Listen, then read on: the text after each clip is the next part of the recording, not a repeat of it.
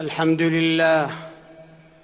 الحمد لله الذي خلق فسوى والذي قدر فهدى. وأشهد أن لا إله إلا الله وحده لا شريك له العلي الأعلى. وأشهد أن سيدنا ونبينا محمدا عبده ورسوله. خاطبه ربه بقوله ولسوف يعطيك ربك فترضى صلى الله عليه وعلى آله وصحبه أولي النهى ومصابيح الدجى. أما بعد فأوصيكم ونفسي بتقوى الله. قال الله تعالى يا أيها الذين آمنوا اتقوا الله حق تقاته ولا تموتن إلا وأنتم مسلمون. سورة من القرآن نزلت على قلب رسول الله صلى الله عليه وسلم فانسته ومسحت آلامه وغسلت أوجاعه وسكبت في نفسه الطمأنينة. احتبس الوحي عن رسول الله صلى الله عليه وسلم فترة من الزمن فتربص المتربصون وشكك المشككون فأنزل الله والضحى والليل إذا سجى ما ودعك ربك وما قلى. جلت هذه السورة علو شأن رسول الله صلى الله عليه وسلم ومحبة الله له وقربه وفضله. ما ودعك ربك وما قلى. وكيف يودع الرب قلبا أنس به وناجاه وتلذذ بآياته وكلامه. الله لا يجافي عبدا علق قلبه به بل سيقربه ويدنيه ويعز شأنه ويعليه. هذه الآية تخاطب رسول الله صلى الله عليه وسلم وتخاطب كل مؤمن ومؤمنة. صدق مع الله وتسكب في النفس شعور ود الله وقربه ومعيته. وتفيض السعادة والرضا والحلاوة. يقول الله تعالى في الحديث القدسي وما يزال عبدي يتقرب إلي بالنوافل حتى أحبه فإذا أحببته كنت سمعه الذي يسمع به وبصره الذي يبصر به ويده التي يبطش بها ورجله التي يمشي بها وإن سألني لأعطينه ولئن استعاذني لأعيذنه. وللآخرة خير لك من الأولى. إن عاقبة كل أمر لك خير لك من أوله. ولم يزل صلى الله عليه وسلم يصعد في درج المعالي ويمكن الله له دينه وينصره ويسدد له أحواله حتى مات. وكل يوم يمضي من عمره. يزيده الله تعالى فيه عزا على عز ونصرا على نصر وتأييدا على تأييد حتى رأى الناس وقد دخلوا في دين الله أفواجا. والآخرة خير من الأولى في كل أقدار الله. والعبد يتعامل مع رب كريم يختبر العبد ثم يفرج عنه وينتهي الأمر إلى سعة. وكل حالة متأخرة من أحوالك فإن لها الفضل على الحالة السابقة. وللآخرة خير لك من الأولى. الله يعلم أن رسوله يعلم أن الآخرة خير له من الأولى. فهو القائل يقول الله تعالى أعددت لعباد الصالحين ما لا عين رأت ولا أذن سمعت ولا خطر على قلب بشر وهو القائل موضع صوت في الجنة خير من الدنيا وما فيها وخير في مرضه بين أن يعيش في الدنيا ما يعيش وبين ما عند الله فاختار ما عند الله. وكل من له عقل رشيد يعلم أن الآخرة خير من الأولى فإن الدنيا زائلة فإن الدنيا زائلة كل من عليها فان ويبقى وجه ربك ذو الجلال والإكرام. هذا المعنى الأصيل يدفع المسلم إلى أن يحسن إيمانه ويصلح أعماله ويهذب سريرته ويستثمر أوقاته. ولسوف يعطيك ربك فترضى. تتلى هذه الآية على مر العصور والأزمان تتشنف بها الآذان وترتجف لها القلوب وتحكي مكانة المعطي ومقامه عند المعطي عند المعطي وتحكي مكانة المعطى ومقامه عند المعطي. وهي في ذاتها بمعناها ومدلولها عطاء ويا له من عطاء من معط لا يخلف وعده ولا فضل بعد عطائه ولا آمد لثوابه ولا حد لنعيمه. أعطاه الله في الدنيا مكانا عليا فوق السماوات العلى جاوز به الأنبياء ختم به رسالاته جعل أمته أفضل الأمم والكتاب المنزل إليه أفضل الكتب شرعه خير الشرائع شرف أصحابه شرف أزواجه وآتاه من الفضل ما لا يمكن أن يحاط به. وقال له سبحانه تبارك الذي إن شاء جعل لك خيرا من ذلك. جنات تجري من تحتها الأنهار ويجعل لك قصورا.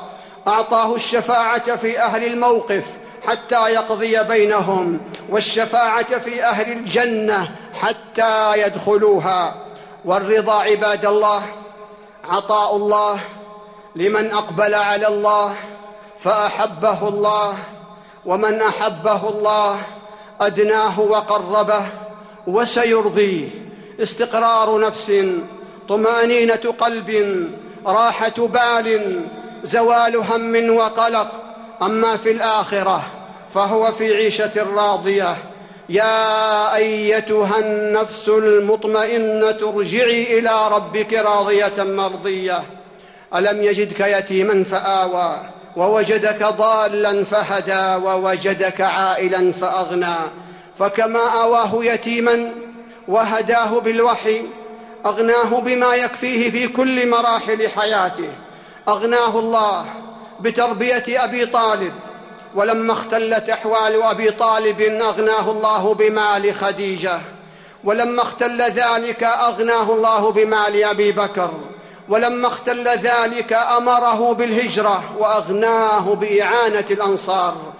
إن هذه النعم التي امتن الله بها على نبيه صلى الله عليه وسلم إذا تدبرها المهموم وتأملها من حلت به مصيبة أو وجد في نفسه أو في طريقه عوائق ومصاعب فإنها تفتح له آفاقا من التفاؤل ورافدا عذبا من الأمل تشحنه بالعزيمة والعمل وتدعوه إلى أن ينبذ اليأس والسكون وآثار الفشل والتقهقر في مسيره وحياته فشمول رحمة الله فشمول رحمة الله وعطاؤه لا حد له. فأما اليتيم فلا تقهر وأما السائل فلا تنهر. هذه الآيات توصل لمعنى الحياة الرشيدة والتي من أسسها التكافل والتراحم وهي نداء لكل من أنعم الله عليه بالجاه بعد أن كان نكرة وآواه بعد يتم وأغناه بعد فقر ورفع شأنه بعد ذل أن يشكر نعمة الله عليه. فلا تقهر اليتيم ولا تذله وتنهره ولكن أحسن إليه وتلطف به ولا تكن على الضعفاء جبارا ولا متكبرا ولا فظا ورد المسكين برحمة ولين وأما بنعمة ربك فحدث بارك الله لي ولكم في القرآن العظيم ونفعني وإياكم بما فيه من الآيات والذكر الحكيم أقول قولي هذا وأستغفر الله فاستغفروه إنه هو الغفور الرحيم الحمد لله حمدا كثيرا لا حد له وأشهد أن لا إله إلا الله وحده لا شريك له وأشهد أن سيدنا ونبينا محمدا دعانا إلى الهدى والرشاد فالفضل له صلى الله عليه وعلى آله وصحبه المخلصين له. أما بعد فأوصيكم ونفسي بتقوى الله. وأما بنعمة ربك فحدث. قلب صفحات حياتك لترى نعم الله عليك منذ أن لم تكن شيئا إلى أن غدوت شيئا مذكورا. نعم الله مع كل حركة ونفس. نعمة الإيجاد والهداية والصحة والأمن والسمع والبصر. والمال والذرية نعمة النوم الهادئ واليقظة الهانئة. نعم الله من رأسك إلى أخمص قدميك. تأمل نعم الله فيما سخر لك من شمس وقمر وأنهار وبحار وشجر ودواب وليل ونهار. تأمل نعم الله وتحدث بها. على سبيل الإقرار والإذعان والاعتراف والوفاء لتستشعر فضله وتعرف حقه فتبدل حالك من غافل إلى طائع ومن مقصر إلى شاكر. تشكر الله قولا وعملا بالقلب والجوارح وتسخر هذه النعم فيما فرضه الله وشرعه. ألا وصلوا عباد الله على رسول الهدى فقد أمركم الله بذلك في كتابه فقال إن الله وملائكته يصلون على النبي يا أيها الذين آمنوا صلوا عليه وسلموا تسليما اللهم صل على محمد وعلى آل محمد كما صليت على إبراهيم وعلى آل إبراهيم إنك حميد مجيد وبارك على محمد وعلى آل محمد كما باركت على إبراهيم وعلى آل إبراهيم إنك حميد مجيد وارض اللهم عن الخلفاء الأربعة الراشدين أبي بكر وعمر وعثمان وعلي وعن الآل والصحب الكرام وعنا معهم بعفوك وكرمك وإحسانك يا أرحم الراحمين. اللهم أعز الإسلام والمسلمين وأذل الكفر والكافرين ودمر اللهم أعداءك أعداء الدين واجعل اللهم هذا البلد آمنا مطمئنا وسائر بلاد المسلمين. اللهم من أرادنا وأراد بلادنا وأراد الإسلام والمسلمين بسوء فأشغله بنفسه. واجعل تدبيره تدميره يا سميع الدعاء. اللهم إنا نسألك الجنة وما قرب إليها من قول وعمل ونعوذ بك من النار وما قرب إليها من قول وعمل. اللهم إنا نسألك فواتح الخير وخواتمه وجوامعه وأوله وآخره وظاهره وباطنه ونسألك الدرجات العلى من الجنة يا رب العالمين. اللهم أصلح لنا ديننا الذي هو عصمة أمرنا وأصلح لنا دنيانا التي فيها معاشنا وأصلح لنا آخرتنا التي فيها معادنا واجعل الحياة زيادة لنا في كل خير والموت راحة لنا من كل شر يا رب العالمين. اللهم أعنا ولا تعن علينا وانصرنا ولا تنصر علينا وامكر لنا ولا تمكر علينا واهدنا ويسر الهدى لنا وانصرنا على من بغى علينا.